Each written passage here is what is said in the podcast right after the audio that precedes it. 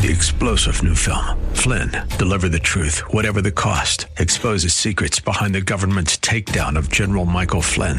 Flynn knew what the intel world had been up to. He ordered the first audit of the use of contractors. This set off alarm bells. He told the truth. He was the most dangerous person for Donald Trump to hire. They had to get rid of Flynn. Flynn, deliver the truth, whatever the cost. Available now. Watch it today. Go to salemnow.com. Salemnow.com. Welcome to the Georgine Rice Show podcast. This program was originally broadcast live on 93.9 KPDQ. We hope you enjoy the show.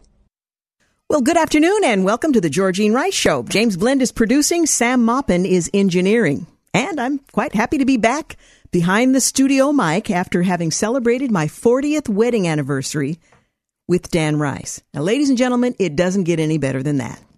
We went to Hawaii for about five days and just reminisced, looking back and looking forward to whatever God has for us in the future. But had a wonderful time. I'll just leave it at that. You don't want to know the details of all of that. I just we had a wonderful time celebrating our uh, our anniversary. Anyway, I'm glad to be back. Today on the program, we're going to talk with, oh, and by the way, I just want to stop and thank guest hosts who filled in for me this past week. Uh, that's such a big deal for someone to out of the blue just pick up and, you know, I'm going to host a two hour program. Uh, and I'm so appreciative of Pastor Greg and Mike Lee. I think, were, was there another? Looking at Sam. Yeah.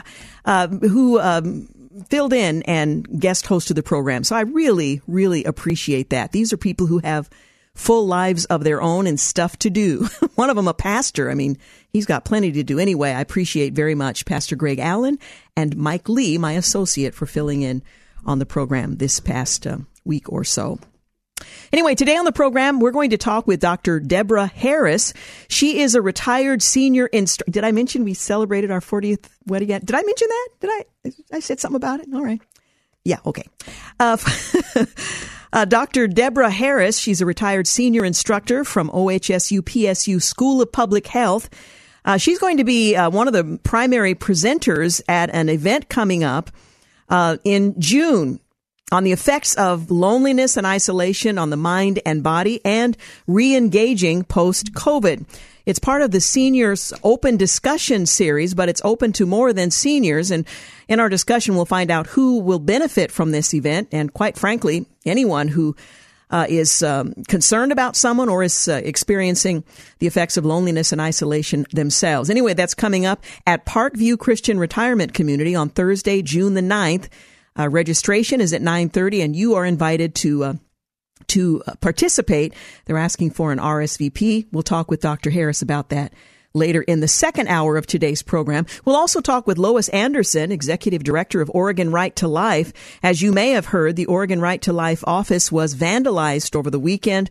We'll find out what happened and what happens next when Lois joins us also in the second hour. And there's a new study out that confirms the impact on schools of the COVID school closures. They're saying it's a disaster for poor and minority students, and the loss for all students was much greater than originally anticipated. So we'll get into that also in the second hour of today's program. But in this first hour, we'll try to wind our way through as much news as we can as it accumulated in my absence. There are things that I'm just now catching up on, but do want to at least make a mention. One thing that's very important, and sometimes it's a bit frustrating. Okay, you get the voter's guide in the mail, then you get the ballots, and you look through who is who's that? I don't know anything about this, but it's a challenge to become informed and to cast an informed ballot uh, for the upcoming um, primary election. Now there are resources available. I'm so grateful that I received from the Oregon Family Council, their voter guide. That helps. These some of these candidates have answered questions that give you some idea of how they would likely vote on issues of concern to the Christian community. And there are other resources. Take the time, read the voter's guide. Uh, you might need to pray about it because some of them it's not altogether clear, but uh, do take advantage of the opportunity to influence the course not only of the state of Oregon but the the nation in that, we have uh, some national election uh, votes to cast as well. One week, by the way, before the Oregon primary, elections officials here in Multnomah County are reporting about 9% voter turnout with just over 50,000 votes counted. Uh, but those who haven't yet voted have a a little more wiggle room. For the first time in an Oregon primary, mail in ballots that are postmarked on election day will count. Now, before, the elections office would have to have received your ballot uh, on election, on or before election day for them to count. Now you can mail it on election day and it will still count if it's received days later. The ballot return numbers are trending about the same as they uh, were this time four years ago and eight years ago, according to uh, the director of elections in Multnomah County. That means we could end up right about um, in the 30% range, maybe a little lower, maybe a lot higher. Well, the option to mail ballots on election day has been in place for years in um, Washington. Just remember to drop your ballot in the mail before letters are uh, picked up on election day. You can also drop ballots at county um, collection sites until 8 p.m. on the election night. It's uh, not clear if or how the new postmark option will delay election results, although I can't imagine it won't. Uh, anyway, uh, historically, they say they receive about half of the county's ballots by mail, which means that uh, by election night, they have results from about 65% of the, the vote. It's often enough to call a race, but not always. The bottom line being that um, your vote will count, especially if there's a low voter turnout. Uh, your impact is magnified. So don't be among those who uh, look at the uh, the outcome, wring your hands, and lament what happened be a part of the process. It's a privilege that we have, and I hope we'll all exercise it to the best of our abilities. Well, the Food and Drug Administration limited its emergency authorization of Johnson & Johnson's COVID vaccine because of the risk of blood clots, the agency said uh, last week. The risk of rare and potentially life-threatening blood clots following use of the vaccine warrants limiting the authorized use of the vaccine, the FDA said in a statement. The FDA has determined that the reporting rate of blood clots is 3.23 per million doses of the vaccine administered, and the reporting rate of um, uh, TTS deaths is 0.48 per million doses of vaccine administered. However, the agency determined that the benefit of the vaccine outweigh the known and potential risks for adults who either cannot receive Pfizer or Moderna uh, vaccines or who refuse to take any COVID vaccine except Johnson and Johnson's. This means that the Johnson and Johnson vaccine is authorized only for individuals who cannot receive an mRNA vaccine or refuse to do so. So there you have it. Uh, the FDA is limiting the use of Johnson and Johnson COVID vaccine. Check it out if you uh, are looking for a vaccination or had Johnson and Johnson and wonder whether or not you are at risk. Now, we need to take a quick break, but we will return. Again, we're winding through a lot of headlines from the last several days, so stay with us. You're listening to The Georgine Rice Show. You're listening to The Georgine Rice Show podcast. It's aired on 93.9 KPDQ. Hey, we're back. You're listening to the Georgine Rice Show. Coming up in the second hour, we'll talk with Dr. Debra Harris, a retired senior instructor from OHSU PSU School of Public Health. We'll be talking about uh, the effects of loneliness and isolation on the mind and body and re-engaging post-COVID. There's going to be a senior open discussion series presented by Parkview Christian Retirement Community. Thursday, June the 9th. We'll give you all the important details. That's in the morning at 10 a.m.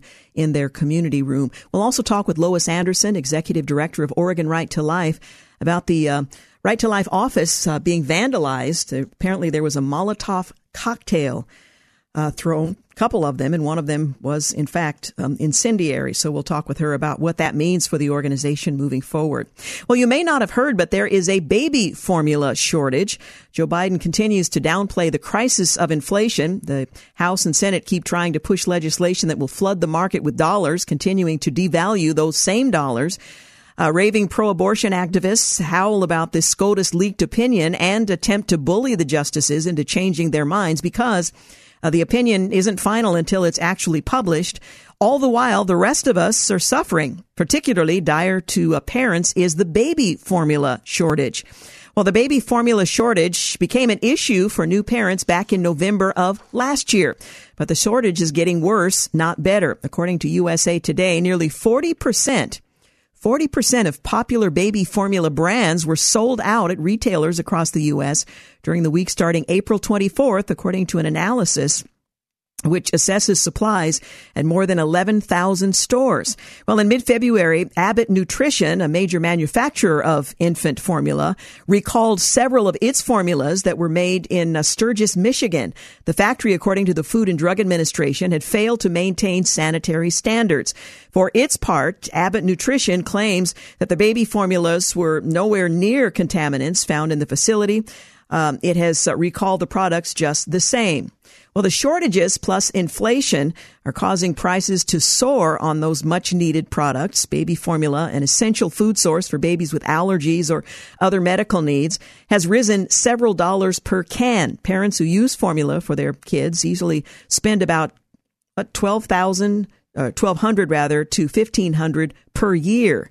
Now, this price uh, hike is overwhelming to families already struggling with their uh, other inflation related financial gouges. Senator Tom Cotton recently brought to light the plight of these worried parents, saying the formula shortage is a national crisis hitting poor moms and kids the hardest. The FDA needs to immediately step up he uh, be transparent, explain how it will uh, get production restarted, and give parents a timeline. And the administration needs to take this seriously. Well, there's not much chance of that. Unfortunately, the president uh, and the administration have been consistently downplaying um, shortages and inflation while simultaneously trying to spend as much as they can uh, get away with. We'll see what uh, what happens with regard to that. Meanwhile, Senator Roy Blunt, actually, yeah, Roy Blunt uh, recently uh, warned um, you can find different uh, numbers on this, but roughly 25% of all wheat exports in the world come from Ukraine and Russia. About 20% of the uh, uh, the corn exports in the world. This is printed so tiny. I'm really I've got new bifocals. That's that transition thing. I, I have to find the sweet spot, and it's a bit challenging. And this font is maybe 11, maybe 10. Anyway, I digress.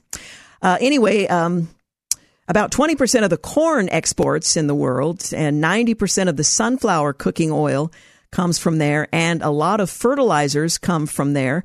Right now, uh, from Ukraine, which is the bigger partner in the food distribution of the two countries. Well, he then observed, and nothing is coming out of Ukraine. Um, nothing is uh, coming out of the port of Odessa. Nothing is coming out of the uh, port of um, Mariupol and hasn't since the Russian invasion began. Well, you can uh, go on from there. Newt Gingrich uh, recently uh, surmised that uh, we're going to continue setting seeing higher prices every place from going to the gas station to going to the grocery store, which he says by September will be a bigger story than gasoline. Uh, he added, food prices are going to go up all summer on a worldwide basis. They're going to be a genuine crisis. The longer they uh, wait on inflation, the deeper for recession um, is going to be. Well, I did the best that I could with that one. Nine font, ten font, I don't know. Uh, anyway, Senate Democrats failed to advance a bill to codify Roe versus Wade and create a national right to abortion earlier today. The procedural vote to invoke cloture and advance the Women's Health Protection Act failed again in a 49 to 51 vote. Senate Majority Leader Chuck Schumer chose to hold the vote despite the near certainty that Democrats would fail to meet the 60 vote threshold needed to break a Republican filibuster and advance the measure. There's a midterm election coming up, and some thought, well, this was uh, going to be useful to Democrats who are concerned about the outcome of that midterm election. The largely symbolic vote came after a leaked majority draft opinion in Dobbs versus Jackson Women's Health Organization revealed that the Supreme Court could be poised to overturn Roe versus Wade, returning the question of abortion to the states. A vote on this legislation is not an abstract exercise, so said Chuck Schumer. Last week, according to The Hill, this is as urgent and real as it gets will vote to protect a woman's right to choose. I always um, find it interesting the right to choose what? The right to choose, it's innocuous. Yes, absolutely. You should have the right to freedom to choose, but to choose what? Is where the debate um, begins. Senator Amy uh, Klobuchar, she similar, um, similarly told NPR on Tuesday that it's really important to have this vote to show where everyone stands. Well, Senator Joe Manchin came out against the measure ahead of the vote on Tuesday, saying the Women's Health Protection Act is not Roe versus Wade codification; it's an expansion of abortion. And we'll talk more about that later in the day with Lois Anderson, executive director of Oregon Right to Life. uh, Manchin is correct. It would have expanded abortion rights and wrested from the states uh, the power that the federal government would then uh, wield. Well, the Senate uh, voted on whether to end debate on S 4132, the Women's Health Protection Act. And even though a similar vote on virtually identical House Bill 3755 failed on February 28th, you know, just a few weeks ago, Senate Majority Leader Schumer quickly set up this repeat in the wake of the leaked first draft of the Supreme Court opinion, Dobbs versus Jackson Women's Health Organization. Abortion advocates claim the Women's Health Protection Act would merely codify those Supreme Court decisions, but it would do much more than that. First, Congress and the Supreme Court are not simply interchangeable, as if either can provide a second bite at the political apple when the other bows out. In Roe and Casey, the court uh, claimed that the right to abortion resides in the 14th Amendment, a position that even scholars who support that results, uh, result cannot defend. The bill refers to a constitutional right to terminate pregnancy, but such a thing will not exist after Dobbs corrects the Roe versus Casey error. Secondly, Congress doesn't have the authority to enact this legislation. Supporters, of course, claim that Congress' power to regulate interstate commerce allows it to do so because the provision of abortion services involves interstate commerce. Well, the uh, Women's um, Health Protection Act, however, doesn't regulate abortion services. It attempts to regulate how the state and local government do just that. That distinction makes all the constitutional difference. Under the 10th Amendment, Congress can exercise only the powers enumerated in the Constitution itself. The states may exercise the rest. Well, this system of federalism doesn't allow Congress to dictate how state and local governments exercise their powers that the Constitution reserves for them. Third, the abortion policy represented by this bill would uh, uh, be far more extreme than what the Supreme Court imposed in Roe, which in turn was more extreme than anything the common uh, law or statutes had ever established in the states. I'll leave it at that. But again, we'll revisit the subject when Lois Anderson joins me later in the second hour of today's program. Interestingly, the uh, this latest version of the abortion bill didn't include the words woman or women or female. Talking about abortion, woman, women, or female was not included. Instead, the bill uses the word person to refer to those who bear and give birth to children, which are women, a woman, or a female. A 2021 version of the bill, it used the word woman in the uh, text 13 times, but it also clarified that the terms woman and women are used in this bill to reflect the identity of the majority of people targeted and affected by restrictions on abortion services. The majority. So abortion is the majority give, uh, uh, performed on women. So who else is it performed on? Women. However, the 2021 version continued Access to abortion services is critical to the health of every person capable of becoming pregnant, which would be a woman, women, or a female. Just saying, stating the obvious. I thought science mattered. Weren't we all told that science ruled and that you were a Neanderthal knuckle dragging if you didn't embrace the science? And you have to pick and choose where science applies. If it is consistent with your political view, then great. If it's not, then you just reject it and move on. Anywho, we're going to take a break. You're listening to The Georgine Rice Show.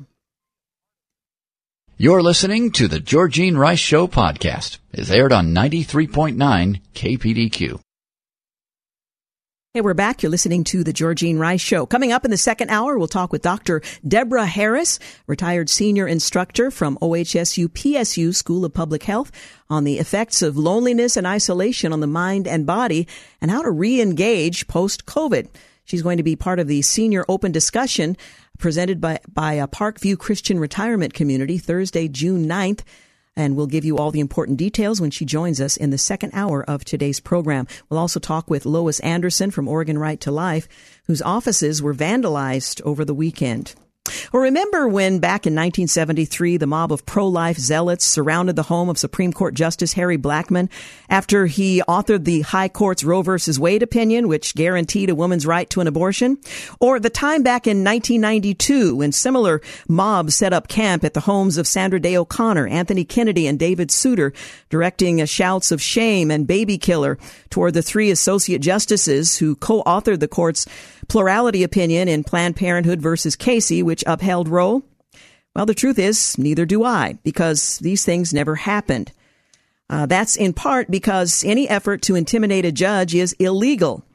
As columnist Mark Thiessen notes, federal law, section 1507 of Title 18 of the U.S. Code clearly states that it is unlawful to protest near a residence occupied or used by a judge, juror, witness, or court officer with the intent of influencing the discharge of his duty adding that anyone who uses any um, sound, truck, or similar device or resorts to any other demonstration in or near any such building or residence shall be fined under this title or imprisoned not more than one year or both. Well, in short, it's obstruction of justice. It's no different than tampering with a witness or a jury.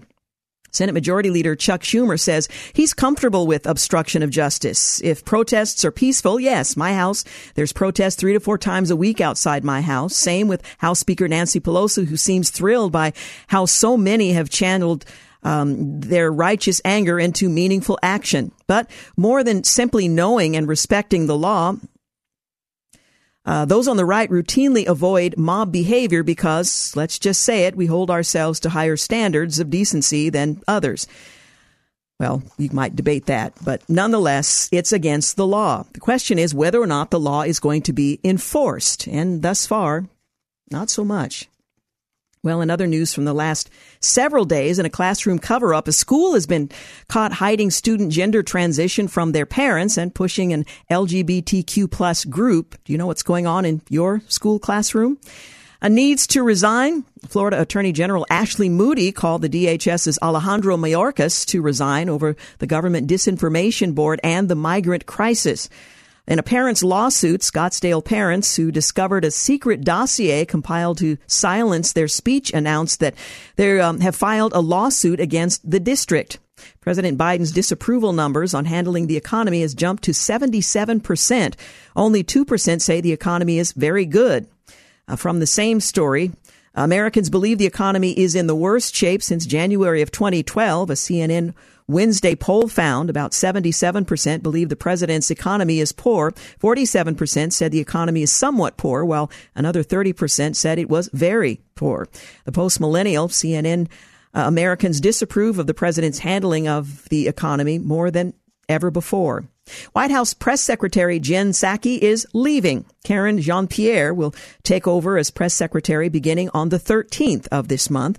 The president on Thursday announced that uh, Karine Jean Pierre will replace Jen Psaki as White House press secretary, becoming the first black woman and first openly gay person to hold that position. Jean Pierre, 44, grew up in Queens and will replace Psaki on the 13th while uh, working more than a year as a deputy press secretary. Gavin Newsom says men cannot get pregnant and is mocked by Republicans for having reversed himself. Leah Barkoukis, uh, in sharing a clip of him speaking out against the leaked draft opinion showing the Supreme Court overturning Roe v. Wade, Newsom declared if men could get pregnant, this wouldn't even be a conversation. This decision isn't about strengthening families, it's about extremism, it's about control. We are fighting for the right to choose. End quote. Well, conservatives, confused, given that uh, progressives have been telling us otherwise lately, had quite a few responses. Sebastian Gorka um, uh, called the governor a transphobe. Uh, Representative Dan Crenshaw, a Republican out of Texas, wrote rather, then how do you explain this? With an arrow pointing towards the new pregnant man emoji. The Daily Wire's Candace Owens uh, asked, wait, men can't get pregnant now? The commentator included a pregnant man emoji in her tweet as well. Meanwhile, Benjamin Watson says it must be uh, incredibly exhausting to be required to constantly remember which men can and which men can't get pregnant. Does the DHS, the Department of Homeland Security, even know who they appointed as disinformation czar? Well, it seems Mayorkas didn't do due diligence as he gave a green light to the Ministry of Truth. From the story in the New York Post, Homeland Security Secretary Alejandro Mayorkas on Wednesday insisted he was unaware that the person his department tapped to head his Orwellian Disinformation Governance Board once called Hunter Biden's laptop Russian disinformation.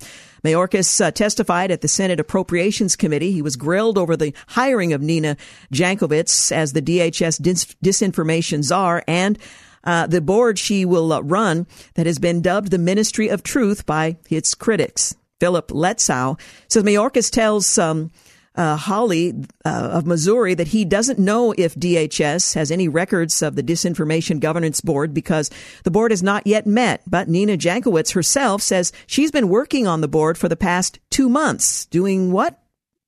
Open question. Rand Paul lambasted the Homeland Security Secretary by claiming he doesn't want the Biden cabinet member anywhere near making decisions involving speech. We can't even agree what disinformation is, the Kennedy Rebu- uh, Republican said to the DHS secretary, I don't want guardians. I want you to have nothing to do with speech. The senator tore into Mayorkas. You think we can't determine, you know, speech by traffickers of different disinformation? Do you think the American people are so stupid they need you to tell them what the truth is? Paul questioned. You can't even admit what the truth is in the Steele dossier. I don't trust government to figure out what the truth is. Government is largely disseminating disinformation. And finally, Town Hall Kennedy uh, weighs in saying, when the department picked Nina Jankowicz, was the department aware of her TikTok videos?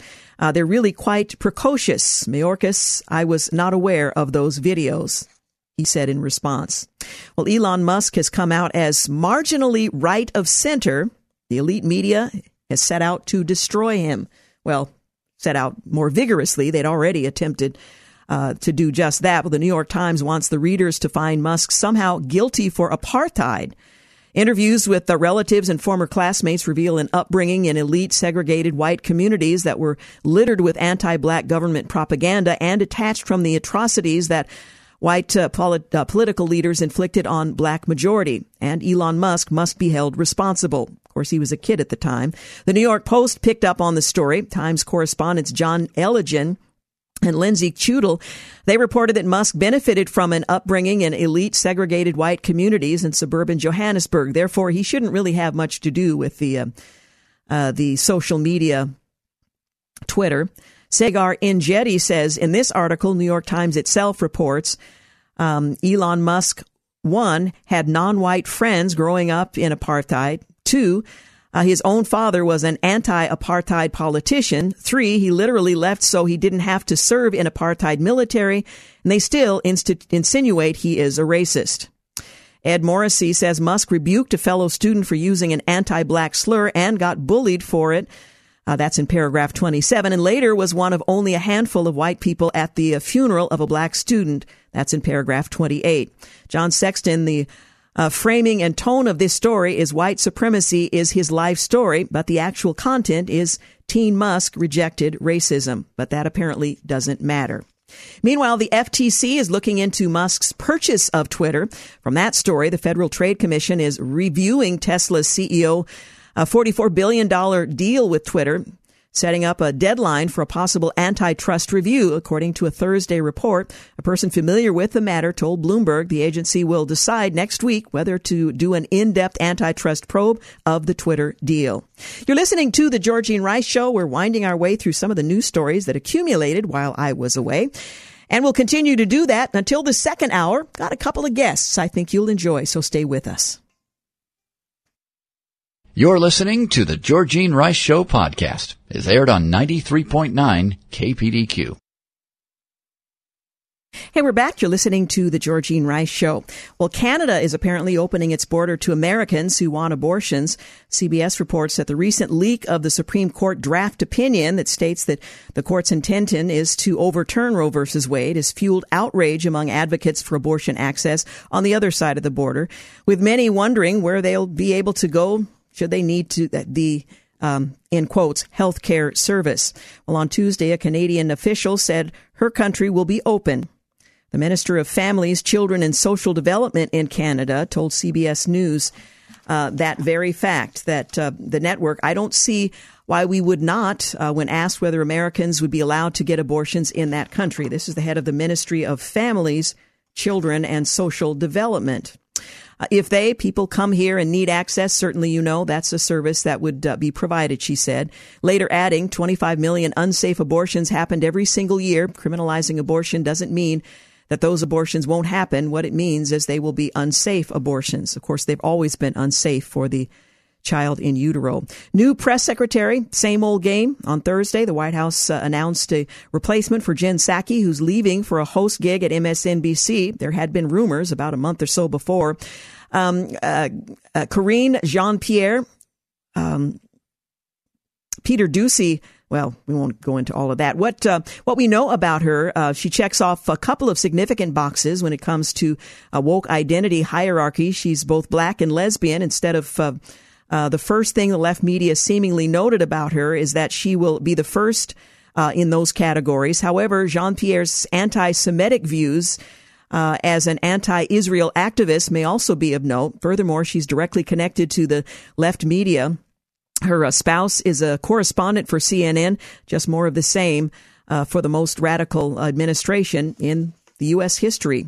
Well, soaring fertilizer prices put global food security at risk. The Department of Justice has unveiled new Office of Environmental Justice, and the Pentagon is denying it's helping Ukraine target Russian generals.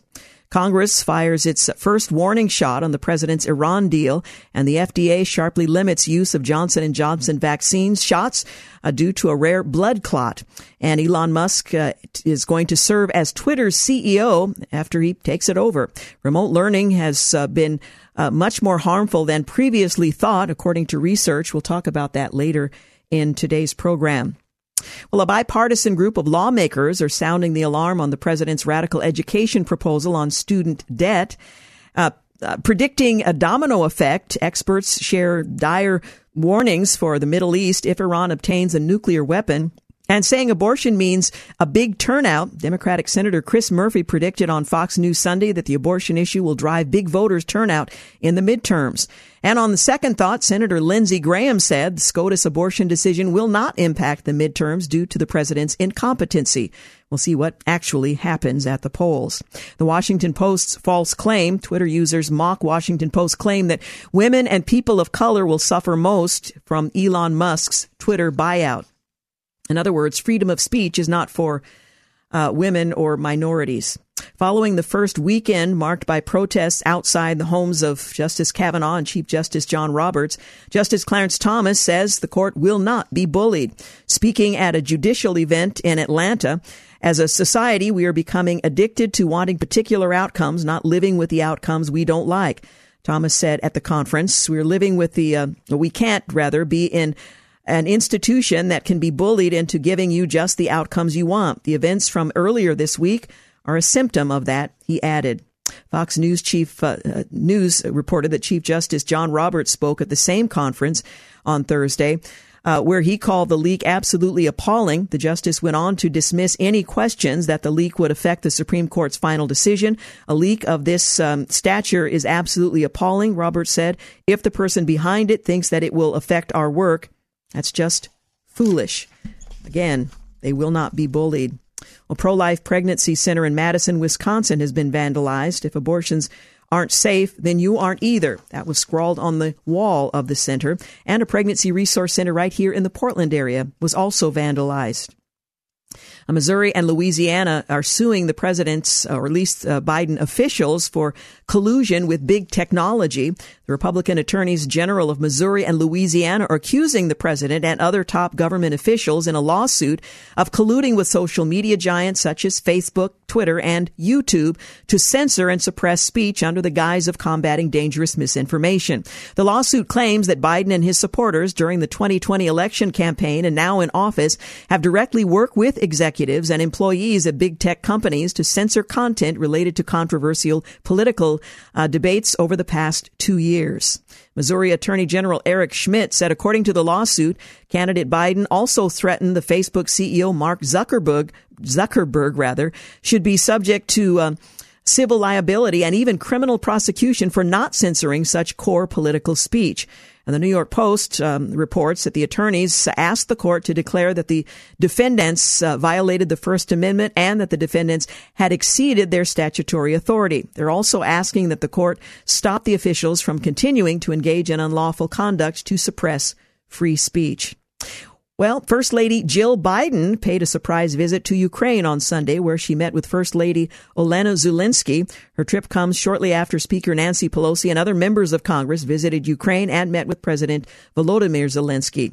The women came together in a small classroom sitting on either side of a wooden table and greeted each other in front of reporters before they met in private. Zelensky and her two children have uh, been staying at an undisclosed location for their safety. The visit allowed Biden to conduct the kind of personal diplomacy that her husband uh, would like uh, to do himself. President Joe Biden said when he visited Poland in March that he was disappointed he couldn't cross the border and go into Ukraine to see conditions firsthand, but that he was not allowed, likely due to um, security reasons. The White House said as recently as last week that the president would love to visit, but there uh, were no plans for him to do so at this time.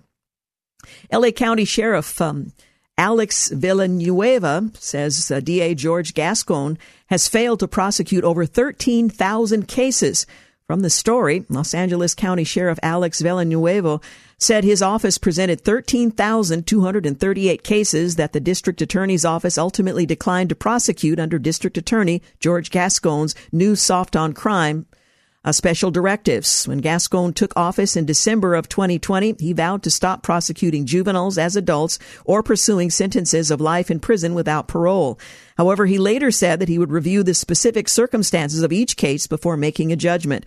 There's no deterrence in this current scheme, Villanueva said. We have to have uh, teeth in what we're doing. The deputies are going to continue doing their job. They make the, the arrests, they'll write the reports, but then what happens after it's submitted to the DA is where it all falls apart. He added, um, his department does not have a working relationship with the DA's office and that he has never met Gascon in public, having only ever had one phone call with him. Fox News reported that astonishing numbers of cases, uh, these are people that did bad things that left a victim, have the evidence presented, and they said, don't bother, he continued. Boeing is uh, leaving Chicago due to the crime spike. Uh, National Review reports that Boeing, the world's third largest defense contractor and a famous maker of passenger jets, is moving its headquarters to Chicago or rather from Chicago to Arlington, Virginia. The move comes as Chicago is increasingly ravaged by crime and random drive-by shootings in the middle of downtown. In recent weeks, the theater district in downtown Chicago has had to shut down plays because the area has become so unsafe at night. Crime in Chicago is up 35% this year compared with the same period in 2021. Theft is up 67%. Well, according to a new CNN poll, SCOTUS, uh, the leak has not changed projections for the midterm. Hot Air's John Sexton says, I'm sure they will come as a complete shock to some people, but it doesn't to me. Pro-life voters just learned uh, they're uh, on the cusp of winning a battle they have been fighting for the last 50, nearly 50 years. Of course, they're feeling enthusiastic. Democrats, on the other hand, just learned that they are losing the same battle after just as many years. So, of course, they're not feeling overwhelmed with enthusiasm. The outrage on the left may drive some enthusiasm, but just as likely there will be a surge of activity on the right from people who had felt discouraged and had given up but who are now feeling some hope. Even the CNN poll suggests something like that may be happening. It's the true. Uh, it's true that it's um, found 66% oppose striking down Roe, but that number is actually down since the leaked draft decision. You're listening to the Georgene Rice Show. We've got news and traffic coming here at the top of the hour. And in the second hour, we'll talk with Dr. Deborah Harris. She's a retired senior instructor from OHSU and PSU about an upcoming workshop on the effects of loneliness and isolation on the mind and body and how to re-engage after COVID-19. We'll be back. You're listening to the Georgene Rice Show podcast. It's aired on 93.9 KPDQ. Hey, welcome back. You're listening to the Georgene Rice Show. Well, there's a senior open discussion series you need to know about, whether or not you are a senior or care about someone who is. Gateway Little Chapel of the Chimes is uh, sponsoring a senior discussion, the effects of loneliness and isolation on the mind and body of re and re-engaging post-COVID. It's going to be hosted by Parkview Christian Retirement Community on June the 9th at 10 a.m. That's a Thursday. And joining us to talk more about this, because this is a subject, I think, about which we should all know a bit more is uh, my guest, uh, Dr. Deborah Harris. She is a PhD. She has 40 plus years experience in education. She is a retired senior instructor from OHSU PSU School of Public Health, and she has a passion for continuing education in the senior communities here in the state of Oregon. And we're delighted to have her with us to talk about this upcoming event to which uh, seniors uh, are invited, and uh, you, I think, are going to be interested as well. Thank you so much for joining us, Dr. Harris. Well, thank you for having me, and hello to everyone out there that's listening on this important topic. Absolutely. You know, I am the primary caregiver for my mother who is 91 years old. She lives with my husband wow. and I and has for the last, I think it's almost 20 years now. So this is a subject that's very near and dear to my heart. So I'm so grateful that Parkview is uh, hosting this discussion. You will be featured along with a panel of, uh, of experts on the subject of the effects of isolation and loneliness. Uh, let's begin by just talking about coming out of this pandemic season, which of course we're not entirely out of. How has loneliness and isolation impacted seniors in our community? Well, as you know, Georgene, it started when the COVID started in March of 2020, and it has continued. And coming out of it, we're slow to come out of it. Mm-hmm. Um, we have a lot of residual effects from um, anywhere from isolation still to people just figuring out how to reconnect back into society. And so we almost have to train people on how to do that because for two years we were shut down literally and we were told not to connect with people. And so that's so averse to what we are normally um, used to is connecting with people. And so to, you know, not connect is we have to really retrain ourselves. You know, that is so true. I, I recall early in the pandemic uh, walking uh, uh, next to someone or someone approaching in a grocery store. And our natural response was to part from one another, you know, to put as much space between us as possible. Learning to unlearn that practice is just one example of how challenging it is. Uh, and for seniors, many of whom were isolated during this season, it's a challenge to re-engage and um, to recognize that it's it's safe to do so at this time. Where do you begin to re-engage after a season in which we were t- told to really be repelled by other people who um, may cause serious harm? Yes, well, I just think that that's where education comes in, as we really have to coach people on how to do that and we have to remind people. So, coaching and reminding people are two really important aspects of that um, and just also very sm- slow steps, mild steps. And you know, it's just not seniors; it's a lot of different yeah. people, anywhere from teenagers to above, even elementary school children. So I think that just relearning, reteaching, re-engaging, re-emphasizing all those re's that we we need to keep continually reminding people of how to do that. And, you know, uh, talking about the, um, you know, with more people vaccinated now, we don't have to go back to the six foot um, away, but we, you know, we have to watch the surges. And so that's going to be important, the surges of COVID. So. Uh, one of the th- phrases that I'm hearing these days is the subject of chronic loneliness. How do we tell if we are the victim of chronic loneliness before we begin to, to walk out of that? Is there such a thing and what does it look like? Well, lonely, chronic loneliness looks like um, isolation when someone is is physically isolating themselves, not engaging with other people, saying no to like going out to lunch, maybe a car ride on a Sunday, saying no to that, and people that are not responding to the telephone. Um, I just did a little workshop for the people at First Presbyterian Church that go out and visit the shut ins. And they said it's really important for them to know because of the fact that the people that are, are not even shut ins are not coming to church. So, how can we um, figure out who those people are and then reach out to them? And, you know, and, and I think more face to face um, engagement as opposed to talking engagement over the phone um, because people cannot answer the phone. And if you see someone not answering the phone when they have in the past, that is an important indicator that they are going through loneliness, not going out to, you know, not going out to lunch, maybe when they, you used to invite them and they would do that. So, really changes in behavior patterns. Hmm. So it's important for the individual who may be experiencing that loneliness um, to recognize it in themselves, but for others who have previously associated with uh, seniors, for example, who have been isolated, we need to be aware as well and uh, perhaps know when to step in. Yes, and, and uh, we will be talking about different things uh, during this workshop um, uh, about how we can um, re get ourselves involved in society. We're talking about a, a, workshop that's coming up on June the 9th. That's a Thursday at Parkview Christian Retirement Community. It's part of the Senior Open Discussion Series, and they're presenting this time around the effects of loneliness and isolation on the mind and body and re-engaging post-COVID. It may seem like a relatively easy thing to do, but not so much for many of our neighbors. Now, in addition to your speaking, there's going to be a panel uh, that will also be presenting. Uh, talk a little bit about that part of the uh, the afternoon workshop. Well, or, excuse me, the morning workshop.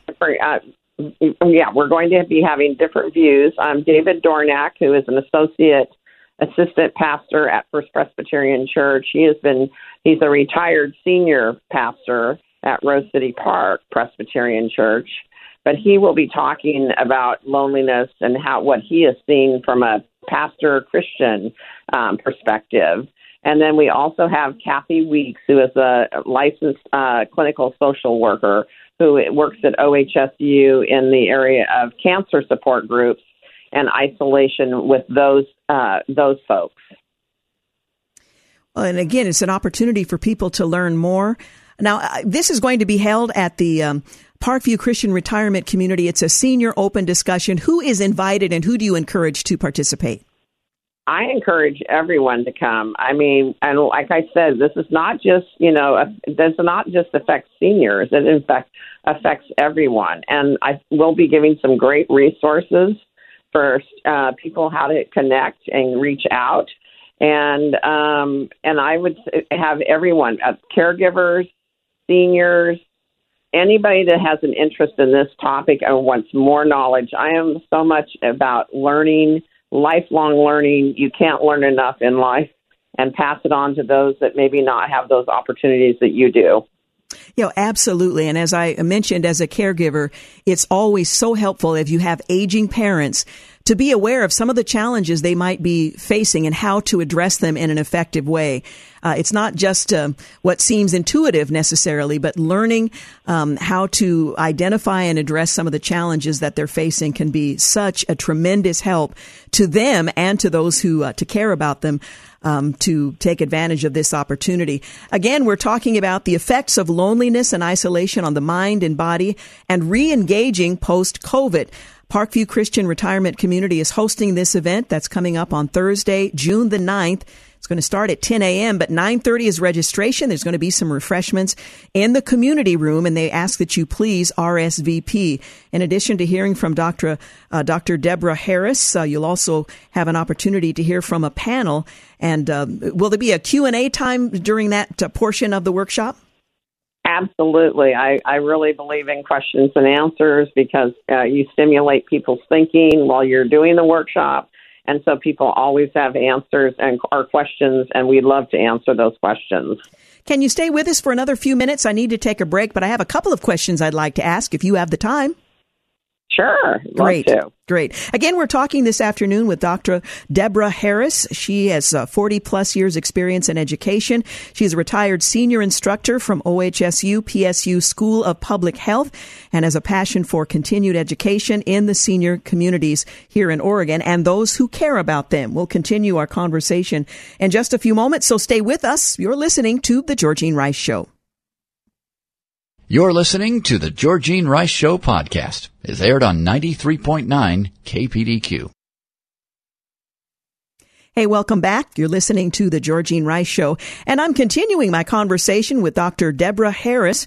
She has uh, 40 plus years experience in education and is a retired senior instructor from OHSU PSU School of Public Health. She's going to be one of the featured speakers at the upcoming um, senior open discussion series uh, workshop, The Effects of Loneliness and Isolation on the Mind and Body and Re-engaging Post-COVID. I've been uh, talking for weeks now about statistics that we're pointing to where people feel lonely and isolated. And this is has reached epidemic proportions. Uh, so this workshop will not only address the needs of seniors, but others who are also impacted uh, by the events of the last two years. One of the things I wanted to ask you, uh, Dr. Harris, was: Are there physical symptoms um, that may also relate to or reflect um, uh, that kind of chronic loneliness we talked about earlier?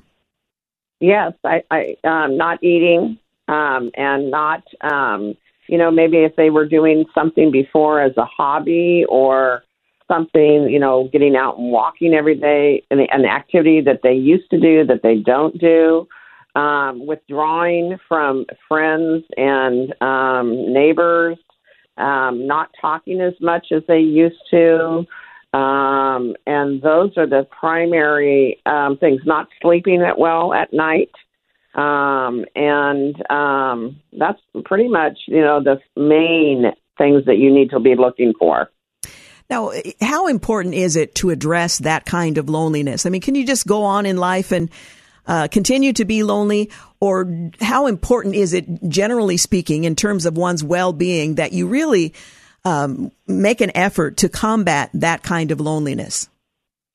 Well, I think that that um, the person that is closest to them, that has had the closest relationship to them, is the one person that they might trust, that they might be familiar with, and that person really needs to be the person to try to get them out of their um, isolation, their isolating, and um, and re-engage them slowly but surely in very small steps um, even if you're just sitting with someone through the day, um, I think is an important thing um, for you to do if you have that capability, that time, and and um, and just to be able to uh, give them some ideas of things that they can do. A lot of seniors don't know computer technology, and some of the computer technology is very very simple for example, YouTube. I mean, it's there's lots of different YouTubes that people could watch, even if they don't have TV, um, and that might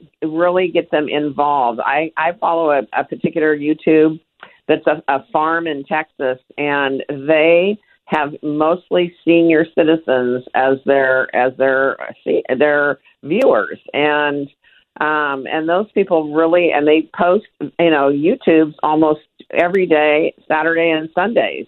And people look forward to that. So if you can get that person stimulated into doing something new and different, I think it's very, very helpful. Well, I appreciate that you emphasize um, how those of us who are not yet in that category of seniors or haven't experienced the kind of isolation that many of them have, there's a role to play in helping them re-engage.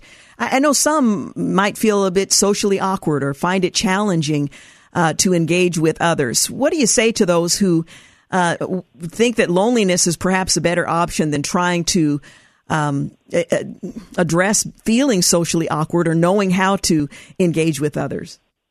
Well, I think that they you have you can explain to them that the quality of life that they are living is always more uh, qualitative if they have people around them. People are there are they thrive in social situations, and we know that we it extends life longer if we have social connections.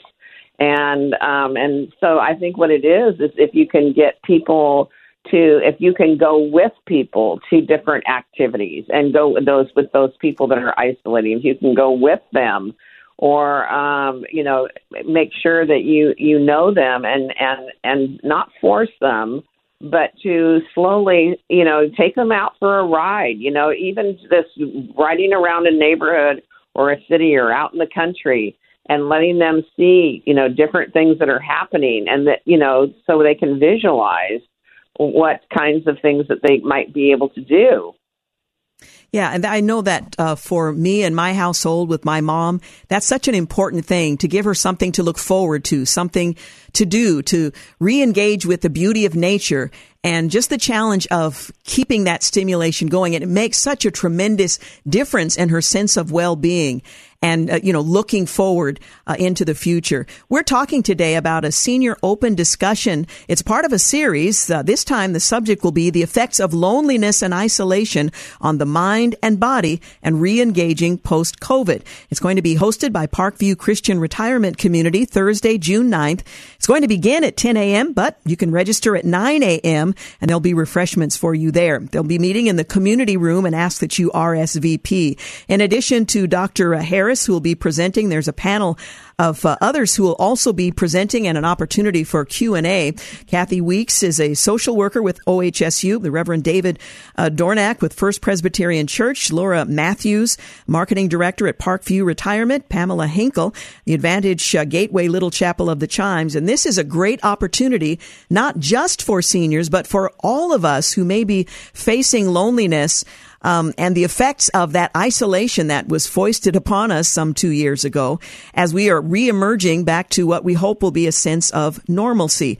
So let me encourage you, if you are someone experiencing that kind of chronic loneliness and isolation, if you care about someone who's in that position, and it doesn't matter if you happen to be a senior or someone who's much younger, this is an opportunity for you to engage in conversation and to learn more about how to reemerge and reengage post COVID. Um, how is this uh, subject being received by those who are who have the opportunity to kind of consider the impact that these last two years have had on what um, might have been uh, considered a normal life in which you, on a regular basis, would engage with loved ones, neighbors, and friends, but was uh, severely disrupted. How is this uh, this message being received? Well, I, it's being received very well because people, like I said, need to be reintroduced to these kinds of skills um, that we've been suppressed with for so long, for two years. And I, I think you said something really important, uh, Georgene, is that something that we look forward to. That's extremely important. Mm-hmm. That we all have something that we look forward to, and that we all have a sense of purpose in life. That there is something to get up and put your clothes on every yes. morning for and um, and we need to find uh, you know find those things and re reconnect with those things that we, we that did that for us. And so I, I think it's being very well received because people want to get back into the normalcy as you know as much as we can. And um, and I and I do think we have to remind people on how to do that. I mean, it's it's nothing that you know just comes naturally. We have to really be educated on it, and the more we hear it, the more we can see it, and the more we can do it. Yeah, yeah. I was just having a conversation with one of my coworkers earlier today, and we were talking about how sluggish uh, things seem to be for each of us. You know, we're younger, youngish. Well, not that right. young, but but still, just right. getting back into what was the normal routine at the pace that we were used to has been something of a challenge. And you add to that some of the circumstances that uh, others have, have faced, making it even more challenging. This is a great opportunity to confront head on uh, the challenge that we may not fully appreciate has impacted the way we live.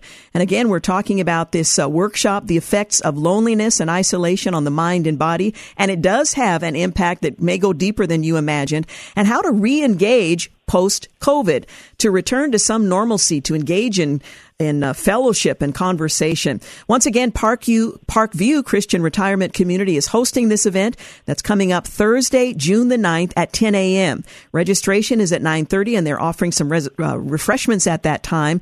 It's going to be held in the community room and they ask that you pre- please RSVP. Well, let me just say how much I appreciate uh, your willingness to uh, facilitate continuing education in this uh, this area and to seniors in particular. And this is going to be a great event. I hope many of our listeners will avail of themselves of the opportunity to learn more, not just for their own sake, but for the sake of others. Uh, that they may uh, come in contact with, love, and just live next door to. So it's going to be a great, uh, right, great day. Exactly. Yeah. Well, th- go ahead, please. Well, no, I just think that it's so important to if you're if you think that you you know know everything, you might learn something new, and you can pass that on to somebody that may not know anything. So. Yes. Yeah, absolutely.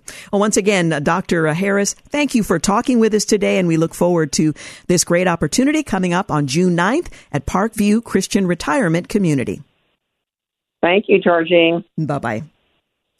Yeah, it's been a it's been a challenge um, with my mom now at 91 and seeing Uh, some of her facilities declined somewhat. It's become part of my life's work to encourage her to recognize that her life still has purpose and meaning, to give her things to look forward to, uh, to give her things to do that are productive and creative and uh, to help us along the way for those of us who are either in that situation or want to encourage and help others. If you're looking for an area of ministry, this is certainly one that cries out for uh, younger people to uh, to be involved in. This is a great opportunity to learn more uh, during this post-COVID period and to understand our neighbors a bit better, whether they're seniors or perhaps younger people who are just struggling after everything we've been through over these last couple of years. Once again, Parkview Christian Retirement Community is hosting the event Thursday, June the 9th at 10 a.m. They ask that you RSVP. The registration is at 9:30 along with some refreshments and it's going to be a really fruitful time of conversation, Q&A and great information. So I hope you'll uh, take advantage. Hey, you're listening to the Georgene Rice Show. We need to take a break. And when we return, we'll talk with Lois Anderson. She's executive director of Oregon Right to Life. As you may have heard, the Oregon Right to Life office was vandalized as part of the expression of outrage um, when the leaked information about the Supreme Court's ruling in the Casey uh, decision was made public, which, by the way, was not lawful. In any uh, event, we're going to talk about what happened. Also, one of the pregnancy resource centers was vandalized as well. We'll uh, talk about all of that when she joins us coming up in our next segment. You're listening to The Georgene Rice Show. You're listening to The Georgene Rice Show podcast. It's aired on 93.9 KPDQ. Hey, welcome back. You're listening to the Georgene Rice Show. Well, as you may know, at least five pro-life pregnancy resource centers were vandalized within a week of the Supreme Court's opinion leak. They targeted at least five pro-life crisis pregnancy centers in the country within a week after that leaked draft opinion signaled the Supreme Court is poised to strike down Roe versus Wade. Before they've actually done anything, they struck. Well, last Thursday, the Southeast Portland Pregnancy Resource Center was targeted by vandals. Um, they scrawled some graffiti on the wall. They broke um, numerous windows. Uh, first image said because of the nature of the crime, it's a federal offense. Uh, there were others as well across the country. Well, Oregon Right to Life's offices were damaged in an attack as well. In the late evening of Sunday, May the 8th, incendiary devices, one of which exploded and caught the building on fire. Um, uh, no one was harmed, uh, thankfully. They minimized the damage to the building, and the, the uh, law enforcement is actively investigating the incident. Well, you can imagine that everyone's sh- uh, shaken up by the attack. And here to talk with us about all of that is Lois Anderson. She is executive director of Oregon Right to Life. Thank you so much for joining us, Lois. Hi, Georgene. I'm always happy to join you, but um, this subject, of course, is pretty disturbing. Well, it is disturbing. First of all, there's questions about um, whether or not the illegality of um, of that strike and some of the other issues, uh, the protests that are taking place around the country surrounding the leaked information from the Supreme Court is being appropriately addressed. But the, the violence that we're seeing uh, at pregnancy resource centers and at offices like Oregon Right to Life is very disturbing. Can you tell us what happened? Well, what we know is um, that around 10:30 on on Sunday night, uh, there was an individual around our offices who had two, um, and the the police now have called them Molotov cocktails, and that's a, a more um, common term that people mm-hmm. can imagine what that was. Um, we're incredibly grateful. There were two witnesses um, that actually both of them called 911, which is honestly the reason why the fire and the damage was not worse than it was because of that quick action by those witnesses um, and um, one of which stayed around to give a statement to the police that um, our fire department responded very quickly we were able to extinguish the fire. And we don't know like what else was was planned. We didn't have any graffiti um, in on our building like there have been in some of these other attacks. But um, they did, the person did attempt to break the windows. There's evidence of that. Um, but because of the quick action of the witnesses and the first responders, they were able to um, process the scene, gather evidence, and we're just so grateful that the Keizer Police Department is taking this very seriously and investigating thoroughly. Um, how much damage would you say has been done to the building, and are you able to function in that facility at this point? We are able to function. We're so grateful for that. There was um, some uh, uh, light smoke damage, but nothing. Um, we were we're able to to function in the office, and um, we're still we're still waiting to get you know figures from how, what it will cost. We'll have to replace a HVAC unit, which um, you know they're not cheap, no. but um, we're we're thinking that probably somewhere around ten thousand um, dollars, or or even less than that, which we're incredibly grateful for. Um, but we we will have some costs because we are considering some security upgrades now that this is has happened. Now, some would argue, particularly in the pro abortion camp and those who are violently responding to the leaked decision that we may or may not get from the Supreme Court uh, this summer, that um, Oregon Right to Life um, should be a viable target because pro lifers have in the past uh, acted um, in uh, response to pro abortion policies in a violent way. What has been Oregon Right to Life's practice and uh, policy in that area? Well, Oregon Right to Life has had a long standing policy of peace, and we have abided by that. And um, I will just say, too, that anybody who's observed what's gone on historically in the pro life movement knows that those violent actors have been um, on their own individually and they have been broadly condemned by the pro life movement. We're not a violent movement. Like it's the opposite of, of what of what we're trying to do. And um, Oregon Right to Life specifically has been, again, like I said, had a long-standing policy that we've abided by. And I, I think for us too, we've been in this building and in this case for, for decades. We've never had so much as a protester show up. We just kind of sort of feel like we've flown under the radar. So I think that even even uh, caused us to be just more surprised that we would be attacked in this way. And um, I also just wanted to uh, say for us, you know, we don't, we're not meeting women on a daily basis um, in our offices. That's that's not our role. Mm-hmm. And I mm-hmm. just I feel so badly for the staff and for the facility at First Image. They do such incredible work. It's important work and meeting the needs of women. And um, I, I just feel so badly that they had the kind of attack where it was much more difficult for them to get up and going again yeah. than, than it was for us. Yeah. In a statement that was released by Oregon Right to Life, you make the point that no board member, officer, employee, or chapter officer may participate in any illegal or harmful act against another person or property in pursuing pro-life activity. And Oregon Right to Life will not knowingly do business with any organization or business that endorses violence in any way toward pro-abortion persons or businesses. So this is a long-standing uh, policy that Oregon Right to Life has has held. Yes, it is, and and we're very serious in in uh, holding everyone accountable to that sort of is consistent with the notion of pro life. you respect the, the, life of others. I won't go into the alternative uh, perspective and why it's not surprising to me that there would be violent um, outbursts, but I'll leave that for another day and a different conversation. I can imagine that your team is somewhat shaken up by this attack. Uh, moving forward, um, you mentioned that you are probably going to have to implement some security measures. Any other changes that we might expect?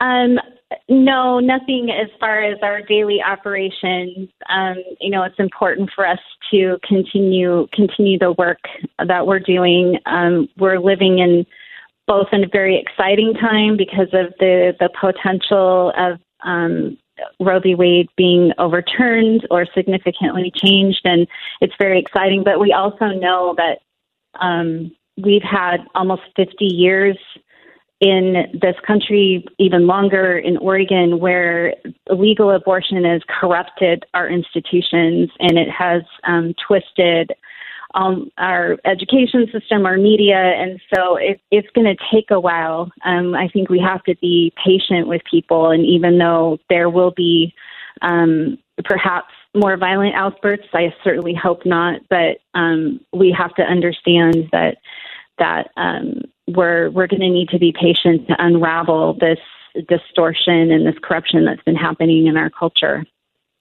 Your um, your thoughts on whether or not you, you think the Supreme Court will in fact overturn Roe versus Wade? Of course, this preliminary decision could be reversed. There could be lots of changes between now and the time that it's actually officially made public. Your your thoughts on uh, that decision and what would likely happen here in Oregon if it were overturned?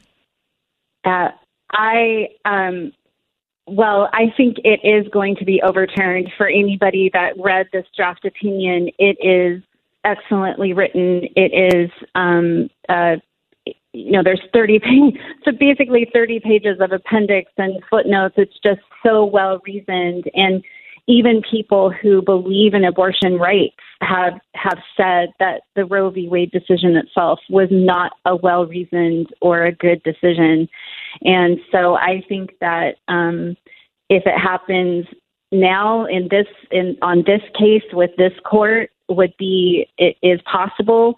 Um, but if it doesn't happen in this case in this court, I believe it will happen um, because there's just um, uh, there's just such a, a strong case, I guess, for yeah. lack of a better word, to, yeah. to overturn it. Now, of course, in Oregon, we have what what overturning Roe v. Wade means. It does not it does not make abortion illegal nationwide. What it means is that each state's laws will now stand and go into and go into effect. In Oregon, we do not have any um, kind of protective legislation for unborn children, and so there would be no law restricting any abortion, which means there would be essentially no change um, when it comes to abortion policy in Oregon. And um, of course, we are want to work to change that, but I I think it's really important for people to understand what the actual impact of overturning Roe, um, what it means. Yeah, yeah, in this state. Uh, any thoughts on the Women's Health Protection Act that failed to pass once again in the in the Senate earlier today? Well, thank God that it didn't pass, um, and I, I I hope that everyone listening to this will um, understand how extreme that law mm-hmm. is and consider what your representatives, what your senators, what your, um, because uh, the House of Representatives passed it before it went to the Senate, what they did according to their vote. If they voted for this legislation, they were voting for um, a federal power grab um, to override any kind of restriction, any kind of protective legislation that the state wanted to implement for all nine months of pregnancy. And um, this is a, this is an ex- we're talking about taking the lives of children who are fully viable outside the womb, who are um, who have disabilities, who all of all of these things that that um, most people in the United States, when they're faced with these specific questions, they know I don't I don't believe in that. Um, they wanted to push this policy on the entire country. It was an extreme power grab, and we have the ability to hold our elected officials accountable at the ballot box, and everyone needs to make sure that they are doing that this year. Absolutely. Lois Anderson, thank you so much for talking with us. Thank you for the opportunity. Bye bye. Again, Lois Anderson is executive director of Oregon Right to Life. Their office faced some vandalism. Fortunately, they're able to continue with their work. One of the pregnancy resource centers here in the Portland metro area, not so fortunate uh, in that the damage was more extensive. We'll try to talk with them more about that later this week. Hey, you're listening to the Georgene Rice Show. Quick break, and we'll be back to wrap things up. You're listening to the Georgene Rice Show podcast. It's aired on 93.9 KPDQ. Hey, welcome back. You're listening to the final segment of the Georgene Rice Show.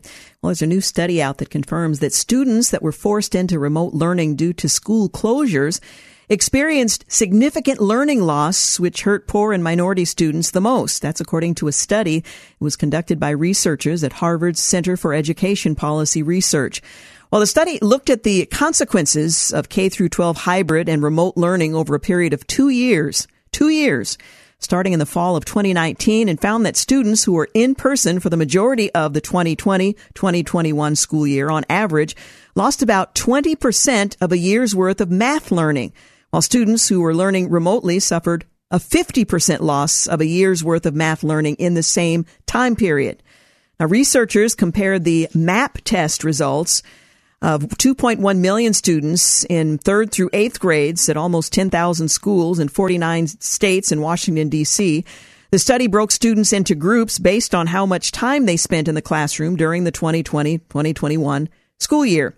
Well, high poverty schools that were remote for the majority of that uh, school year uh, suffered the most, losing half a year of achievement growth, which was about twice as much as their counterparts at low poverty schools in the same districts. When the districts shifted to remote instruction, students in high poverty schools were most negatively impacted.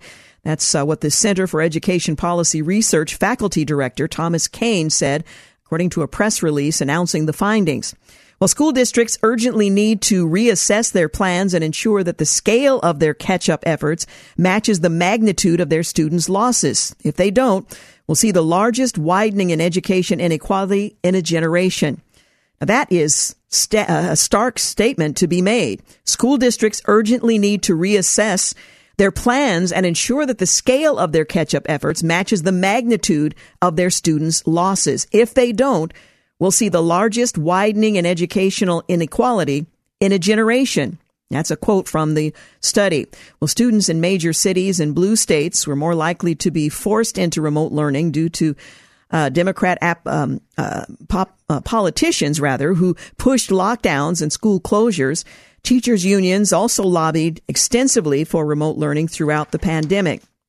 New York City public schools didn't fully reopen to in-person learning until September of last year after 18 months of pandemic restrictions, according to the New York Times. Also, Los Angeles public schools, they didn't go back to the classroom until the fall of 2021.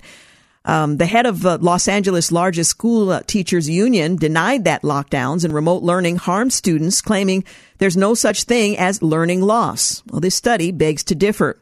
Our kids, she said, didn't lose anything. She claimed that was in August of last year. It's okay that our babies may not have learned all of their timetables. They learned resilience. They learned survival. They learned critical thinking skills. Did they?